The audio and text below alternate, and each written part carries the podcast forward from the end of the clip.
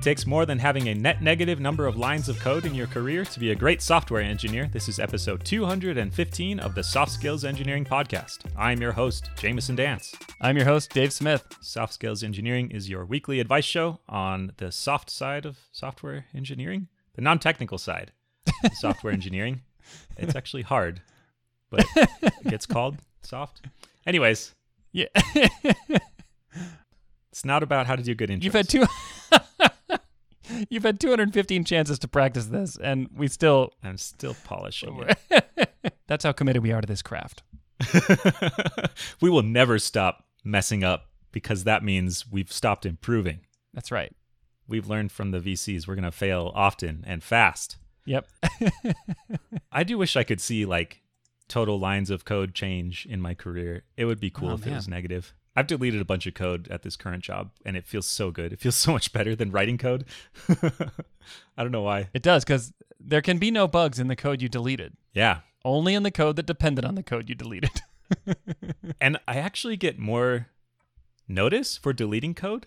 Like if I write features, people that use them say good job. But if I delete a bunch of code, then my team is like, oh, this is so incredible. Like they're used to, they see features all the time, but they appreciate it when I delete code. That's awesome. It's like you reduced their area of concern, Yeah, you know? it feels so good. It Here's all this stuff you never have to worry about again, Yeah. hopefully. I just deleted 0.3% of the things you have to worry about in a day. Yeah. Well, do you want to thank our patrons, Dave? You bet. Thanks to those that are contributing so much that they have offered us their firstborn children, and we therefore shout them out on the show every week. They are they are Braden Keynes, Dennis Bogdanov, Evgeny Sladkowski, John Grant, Luke Bayless, MicroConfig.io, Nick Hathaway, Nick Cantor, Alexander, Philip, John Basile, Ryan, The Real McCoy, Agile Ventures Charity, Sean, Stanley Tactical Radio, Stephen, Armand Lee, Travis, and Vinlock. If you'd like to support the show on Patreon, we would appreciate it. All you have to do is go to softskills.audio and click support us on Patreon. And if you do, and you enter any number in the dollar box that is greater than zero, we will send you an invite to our Slack community, which is a really fun place to chat with other soft skills engineering listeners. 300 listeners strong and lots of good advice. In fact, I've noticed they're doing a weekly Zoom hangout now where you can chat with each other. Really cool. It's super cool to see this stuff spring up. I also I can't remember if it was from the Slack cult, but the name Soft Skillets as a as a yeah. name for the listener group, that's from Slack, right? Yeah, I think so. Yeah, so fun culture happens there. So, soft skillets. I love that one. All right, I am going to read our first question. This is from a listener named Ryan who asks I am the only full time software engineer at a relatively small company. There is also a contractor who has been with the company off and on for about 25 years. How do I manage multiple roles when the development team is so small? I take on the role of software engineer, team lead, software architect, product owner, project manager, designer, QA, etc. Some of those roles are full time jobs. How do I still make progress on development, i.e., coding? Hmm. Many hats, one small head. yeah, get a bigger head then. I think is that Yeah. that's what you're suggesting? Like this giant balloon head where you can put lots of hats on. Yeah. This is interesting. Have you ever been in this situation where you've been sort of the the lone technical person? No, I've never been the absolute lone technical person, but I have been I've been on a team of 2, which basically means that the dev team is also the IT support team. Hmm. Got to set up printer drivers and Yep. manage Active Directory servers and of course, you know what ha- when what happens when you make your engineers your IT department. you start to use Ansible to provision your printers. like in my case, we had this Comcast like business internet service, but the router was flaky, and so rather than just like calling Comcast support, I like purchased a Raspberry Pi or something like that and a USB controlled relay that could supply AC power and like set up a cron job on the Raspberry Pi to reboot like power cycle the router every every night. I'm like I am your IT department and your engineering department, which That's means brilliant. your IT systems are over engineered. hey, all of your employees' office computers are also part of this Kubernetes cluster. exactly. Huh. I've been in this sort of similar situation where I was the only full time technical person, and there was also a long term consultant that was there that was doing some other stuff. And I kind of liked it for a while. It's fun to not have anyone to tell you what to do. Ooh. Obviously, they were paying me money, so I was trying to do a good job and wasn't like, thanks for the free, not even free. Thanks for paying me to learn Rust, suckers. like, but I liked sitting down and thinking, like, here's this business problem. How do I solve it at all levels? From like, what product do we build? How do I design it? How does it work? How do we test it? How do we deploy it? Like, it was it was fun. The reason it was fun and not horrible is because there was not an extraordinary amount of pressure. Uh huh. Their expectations for me were pretty low because I'll say delicately they had had bad experiences in the past. Ah. So just by showing up and being a human that speaks kindly and gets stuff done, they were they were astonished at how awesome I was by being normal and and so I think that made it fun instead of soul crushing. it just sounds like you were standing on the shoulders of not giants. I mean, maybe the giants if they're evil giants that kill people. Got the, it. The mean giants from Skyrim that smash people with Okay. their giant clubs. Nice. Not like the giants that who was it Isaac Newton that said that? Whoever he stood on. Oh, I don't know. I never met him. well, Wikipedia says it comes from the 12th century. Someone I've never heard of. Well, you have now. Yeah, thanks Wikipedia. Anyways, Okay. yeah, I I liked it. It did slow me down, but also it did not slow me down linearly. Does that make sense? Like if if No. if they're Sorry. I am just using words that make me sound smart instead of make sense. okay. Okay, so say you are a developer doing all these things and then you add someone separate to do QA. okay. It's possible that adding a separate person to do QA will not make you twice as fast, even if half of your time was taken up by QA. Ah. Maybe they are really good at their job and and then maybe it makes you more than twice as fast, but it's also possible that it'll be less than twice as fast because now you have all this communication overhead of coordinating with this other person where you just did it all yourself before. So it was certainly slower than it would have been with a full team, but I think if you know your stuff well, you can move pretty fast still as a single person. hmm That's my point. Does that make sense? Okay. it does make sense. I guess what I'm saying is all engineering teams should be uh, one, one person, and they would move very fast relative to how many people they had. we call that a quarter pizza team. I don't think so. You haven't seen how much pizza I can eat. No, I haven't. Half pizza team? Wait a minute. Oh, Dave. It's still a two pizza team. As long as the amount of slices that the team consumes remains constant, you get the same output from them. okay. So if you just get people, fewer people that eat more pizza, it's more efficient. right, right, right. So you want very hungry developers. Yes. As long as you don't have to pay them by the slice, you just, you know, they, you pay them a fixed rate, and then Yep.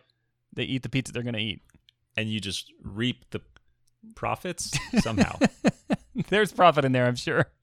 Okay, so I think speed of delivery is one dimension that can be impactful when you're a one-person team, but is it the only dimension? How are you going to have Nerf wars with yourself in the office?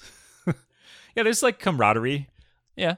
I cut out some of the details, but the question asker mentioned being the only person who decides architecture and design decisions and and some of that stuff is helpful to bounce off other people. Definitely. It can make your decisions better. So you might be doing weird stuff if you're doing it all by yourself. Oh, you definitely are. I mean, it might be even weirder with someone else, but you're yeah. I think I think your growth will be slower if you're the only engineer at a company Hmm. because you know as as uncomfortable as it is to have your ideas reviewed and critiqued by your peers those are the moments when you grow when you're exposed to new viewpoints Also, you won't be able to climb the ladder. You won't be able to have underlings, right? If, Yeah. if there's a team of one who's gonna, I don't know, do your dry cleaning. What what kind of stuff do underlings even? well i mean i was going to Do- say whose skulls will you use to build your throne yeah, exactly. and who's gonna build it? You're not gonna build it. You direct the skull throne laborers. thank you for finishing my skull throne well sir it's not quite done yet there's room for one more skull i know yeah, I kind of feel like we're getting far away from what the original question was asking, which is how do I juggle all of these jobs that aren't coding yeah. and still make progress on my coding? Like it it's like, okay, if I'm a QA person or a designer or a project manager or an architect, that's great. But if no one ever writes the code, then all these things, there's nothing to test, there's nothing to design, there's nothing to Yeah. plan. So at some point you have to actually write some code. Or not. I don't know. Maybe that's maybe that's a bad assumption on my part. I mean, if you architect well enough, you can just generate your whole app from UML diagrams. I think you should try waterfall development, right? You sit down, you do all the design, take Okay. off that hat, Yep. then put on your coder hat, write all the code, take that off, do Uh-huh. all the QA, and then take that hat off and then put on your deploy to production hat. Your configuration management hat. Yeah, exactly. Okay. And then repeat.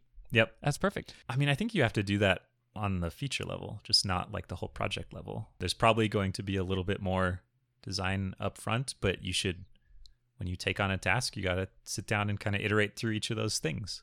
Some people do really well at context switching and some people don't. Yeah. And if you don't, you're probably not going to enjoy this role. yeah. that's true. If you want to be a deep specialist in anything besides the business domain that you're working in, it's going to be rough. But you get to go really broad, which I think is is exciting. Yeah, I, I actually think end to end ownership of a problem space is underrated. And this is actually really good experience to be able to say, I truly understand the full development lifecycle because I had to do all of it. You know, Yeah. I mean, there are there are armies of open floor plan companies, engineers, just who get a task, implement the code, ship it, and then move on to the next task. Yeah. It's very, very limited scope. But here it's like the business decisions, you're probably part of those. You're part of the testing. You're probably the, su- the support team too when there are issues. Yeah. You know, they come to you. This is good. It's also a recipe for burnout, but also a good experience. Yeah. How do I still make progress on development? I guess we haven't given any concrete advice on how to still make progress on development yet. Well, what else is new? Yeah. I, I think you get to see that writing the code is one part of building software and it's not the only part. And if you just accept that, then I don't know that you have to like not do QA so you have more time to write code. just cut that out. We don't need that. Yeah. What if I just don't architect it? I'll just stack overflow it to prod. the thing that would be hardest here is the product side for me. So Mhm. to me, that feels the most like this is maybe this is just my personal skill set, but that feels like the most separate of a job that I could dive into the deepest. Like architecture and writing the code and designing it and QA and stuff, that all feels kind of in the same family of of types of work, but product ownership is just such a different headspace to get into. yeah. So maybe there's some role for you to delegate some of this stuff to other people. If if I know you're the only engineer, but you don't have to be an engineer to be a product owner. Very likely there's someone at the company who could take on that role. Or at least could kind of vet your ideas so you're not you're not starting from scratch. You you can have somebody with that experience to tell you if you're going on the right track or not. Yeah. Well, that's my only concrete advice. Okay, good. Find a product owner. I think this problem essentially boils down to a time management problem where it's very easy for some of these roles to expand so big in terms of time consumption that they crowd out the other roles like coding. I think it's it's very easy to engage in endless discussions with the rest of the business. Architect design, project management can easily explode because there's just so much to think about all the time and discuss and so many different opinions on that. But like the coding part, how do you actually block off time to make sure that that makes progress? I mean, you could literally block off time in your schedule Mm-hmm. I like what you said about how all these can expand to take up as much time as you want. Maybe there's something there where you need to be disciplined in saying, I will do the absolute bare minimum. I just don't have time to make any progress if I'm trying to be like an expert QA person and an Mhm. expert project manager and and do I mean, you can go read a book about project management and then spend a lifetime implementing all those processes That's true. or you can do like the one project manager thing that will move your product forward whatever you decide that is so maybe it's taking little tiny slices of each of these roles instead of saying i'm going to be an effective software architect How do I do that? Okay, here's this big list of things. I will do all of them. Okay, I'm going to be a very good product owner. How do I do that and and like dive into them super deeply? You just kind of have to do like the most helpful thing from each of these. Yeah. Also, on the one hand, I mentioned that some of these tasks or these roles can balloon, you know, like product owner and project manager. But how much can they really balloon if there's only one engineer? I mean, how much how much like prioritization and roadmap and planning and resource allocation do you really need to do if there's just one person coding and it's you and you're not coding right now because you're doing the project plan? Yeah. Well, you have to update it in real time and then you get stuck in this endless loop of like you go to write some code and you have to go update the project plan to say you're writing code, but now you're updating the project plan. You have to update the project plan to say you're updating the project plan. Infinite recursion. Yeah, never make progress. I do think it makes sense to time box a lot of these jobs and also block off time for the ones that require more like deep, uninterrupted flow state work, like coding. Hmm. If you're the only one, it's got to get done. And that, that is probably the one thing that is like the scarce commodity on this list. Yeah. Although that might be my bias speaking because it's also the probably the one thing The that you enjoy doing the most. yeah. I mean, there's some truth there. You could help you could have other people help QA the product depending on what kind of thing it is. I mean, they probably wouldn't be able to write unit tests if they're not developers, but they could poke around at it. Yeah. I mean, another thing is automation is your friend here. You know, as much of these jobs as you can automate, the better. So if you're wrestling with tools that are slow and manual, get rid of those tools. You just can't afford to have tools that slow you down. If you have a very long, like, regression checklist for testing that you do right before every release, like, figure out a way to automate that. That'll be time very well spent. Yeah, I like it. Well, have we answered the question? Well, almost. There is there is one more thing you could lean into. Just embrace this situation. You know, you're currently only wearing five or six hats, but why not take on more? Like HR. we already mentioned IT department. Maybe you could be the board of directors too. I mean, yeah, you you basically become a solo founder of the company at that point, Yeah. except you just have a boss still somehow. Until you take that job. yeah. We didn't mention that, but hopefully your boss is aware of the situation and is not comparing your product owner output to a full-time product owner, Yeah. etc. Like they they they have chosen to go with someone that will move very slowly because they're doing a lot of things at once. Right. despite all the things I said earlier about how you can move faster if you don't have all the communication overhead. It'll it'll go slower than if there's more people devoted to this, I think, and they just have to Yep. be fine with that. All right. Now I think it's answered. All right. Shall we move on to our next question? Yes, yes. Okay, I'll read this one. It says, Hey, love the show. My question is this I work in a small startup. About a year ago, our team documented what our Git workflow would look like. We agreed on things like rebasing instead of merging to master and never squashing our commits into one, that sort of thing. One of our developers is now making a fuss about following these rules and constantly does their own thing. After speaking to them about it, they shut me down and said it is up to the individual developer to decide how they use these tools. There have been some heated discussion on merge requests with this person, telling our senior devs that they don't want to hear their opinions. This person started at the company six months before me, and I am only a junior engineer myself, so I'm not sure if there really is anything I can do. I have been at the company for two years. I have offered to help them learn how to use Git the way our team agreed, but was told, quote, no thanks, I'll do it my way. What is the best way to navigate this situation? Is this something I should escalate to my manager or should I just get over it? Thanks for the help. Can't wait to hear you rip this one apart. Is that in Oh. a good way or bad way? I don't know. Like the way I rip apart a slice of pizza out of the pizza? Yeah. Huh. I hope we don't have a reputation for completely trashing our question askers. Heated discussions on merge requests with this person, telling our senior devs that they don't want to hear their opinions. So I think you have a, a jerk problem masquerading as a Git problem. it sounds like this person is either like a very Git specific jerk or or just hard to work with in general. okay. Bad news, I guess. The problem is worse than you thought. You can't I mean if you if you switch to like mercurial, then it's not like the problem would go away. It'll bubble up in some other fashion.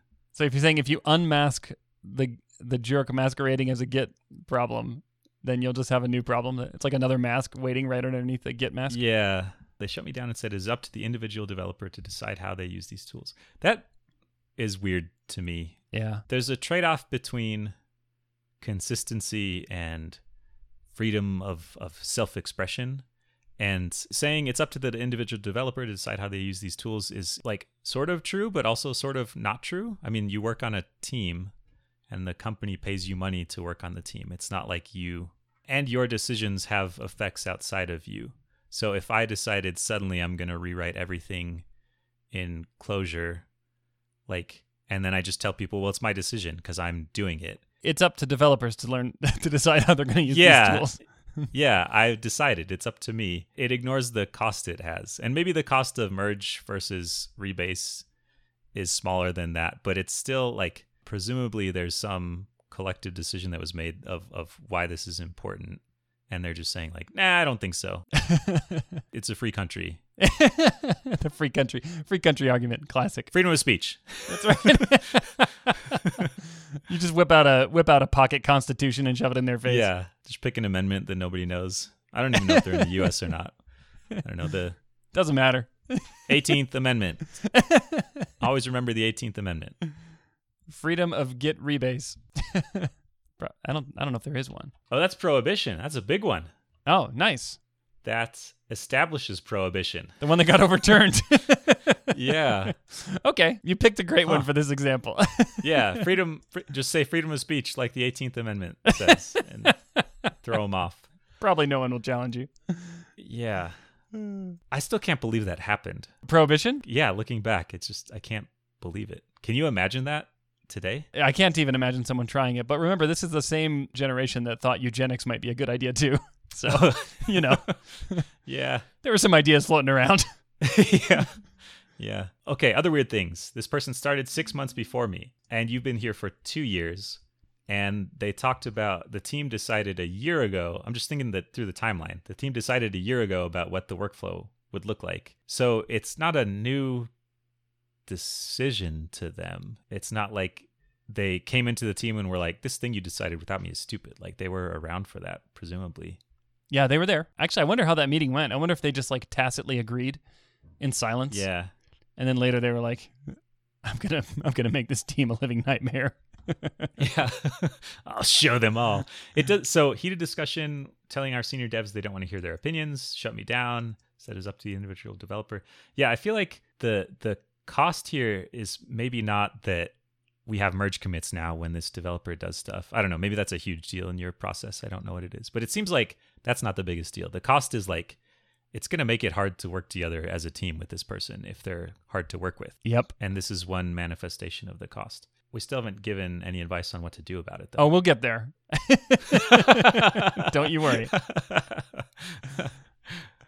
hmm. What do you think, Dave? Well, okay. So, first of all, there is obviously a lack of a cultural norm in this company that developers can point to to say, no, we're not going to debate this anymore, and you're going to get on board. That's just missing. You know, my company has a, a one of our cultural items is about when you disagree with a group, but the group wants to move forward anyway, that you get on board with it. There's obviously the other- other side of that, which is standing up for what you believe in and what you think is right, which is also part of our culture. But once the group forms a consensus, or even a you know a good enough consensus, you get on board because not getting on board will just trash the idea. So like even even if this Git workflow is the best thing ever, if you have one person that's constantly putting up friction and causing arguments about it, suddenly that any value that could have come from that workflow is completely negated by this person's behavior. Yeah. So it sounds like there might be some missing cultural elements here, or at least some norm that is overt enough that a team could point to it and say, you're not complying with our culture of X, which is, you know, once we get on board with an idea, we, or rather, once we agree on an idea, we all get on board. I don't know how I would do this as a peer. I've seen situations where the team has agreed to some practice and then someone on the team is not holding up to that practice or not doing it. And a way I've seen this handled is instead of saying, like, hey, do the thing, step in line, someone asks, you're not doing the thing. Do you feel like we need to change our practice? If so, then let's have a discussion about that. But until then, do the thing. Like you're saying, if you disagree, it's kind of the opposite of what you're saying, Dave, of like, Okay. keep disagreeing forever, but like, don't just do the thing. Like, Let's talk change about it. the practice. Yeah. Don't just go your own way separately because you disagree. Like, if you want to make a change, then propose the change instead of just right. individually not follow Right. it. But I think in this case, this developer is like, Like no, I don't I don't want to make a big discussion and I and I don't want to open this box back up again. I just don't think it matters that we have consensus on this. And I don't care if you work differently. I'm going to work my way and you work your way and it won't make a difference. Yeah. And actually, let's I'm just going to take that developer side for the moment. Maybe that's right. Maybe it doesn't make a big difference. You know? And and maybe the the burden is on the team to say that the cost of inconsistency here is actually something that's material enough to warrant enforced consistency. I feel like some people have really strong feelings about Git workflows that I have not seen reflected in, in my day to day reality.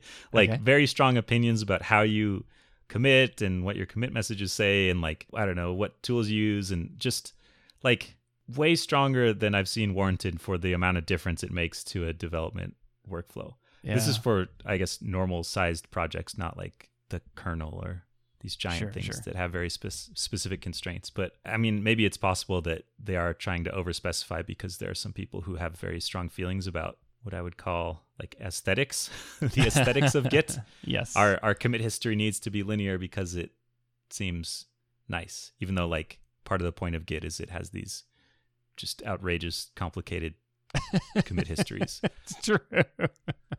That's true. Outrageous is the right word.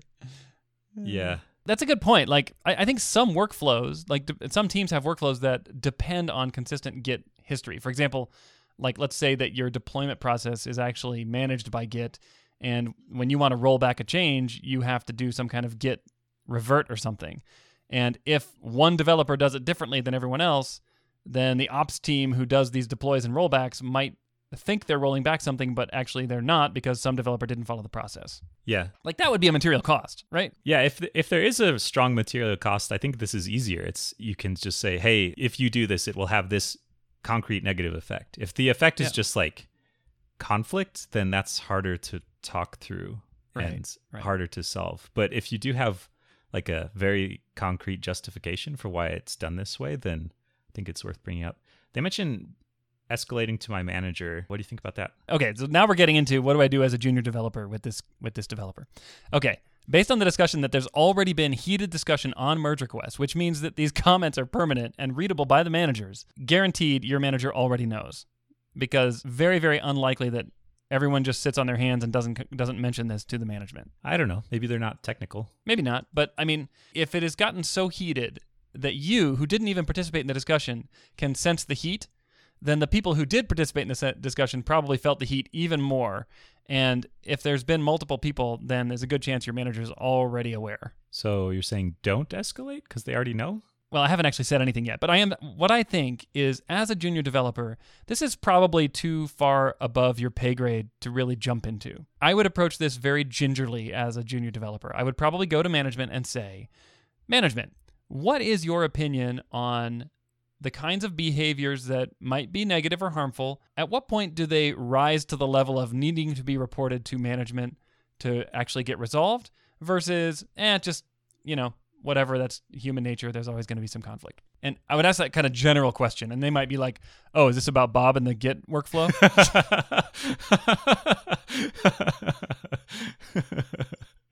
yeah, I can I can just see this conflict between like we all agreed to do this thing and there's this one person who's not doing it. I think the larger problem here is that it makes it harder to decide and do things as a team if you have this feeling that it doesn't matter what we decide, we're just not going to do it. yeah. It's almost like process debt Ooh. where you have these leftover processes that sort of exist in some form but aren't really followed and it makes it harder to create or follow good processes because it, it muddies the waters a little bit. So Yeah. i'm in favor of either ripping things out or doing them not like half almost doing them. Yeah, it's like it's like an alarm that fires and everyone's like, "Oh, just ignore that one."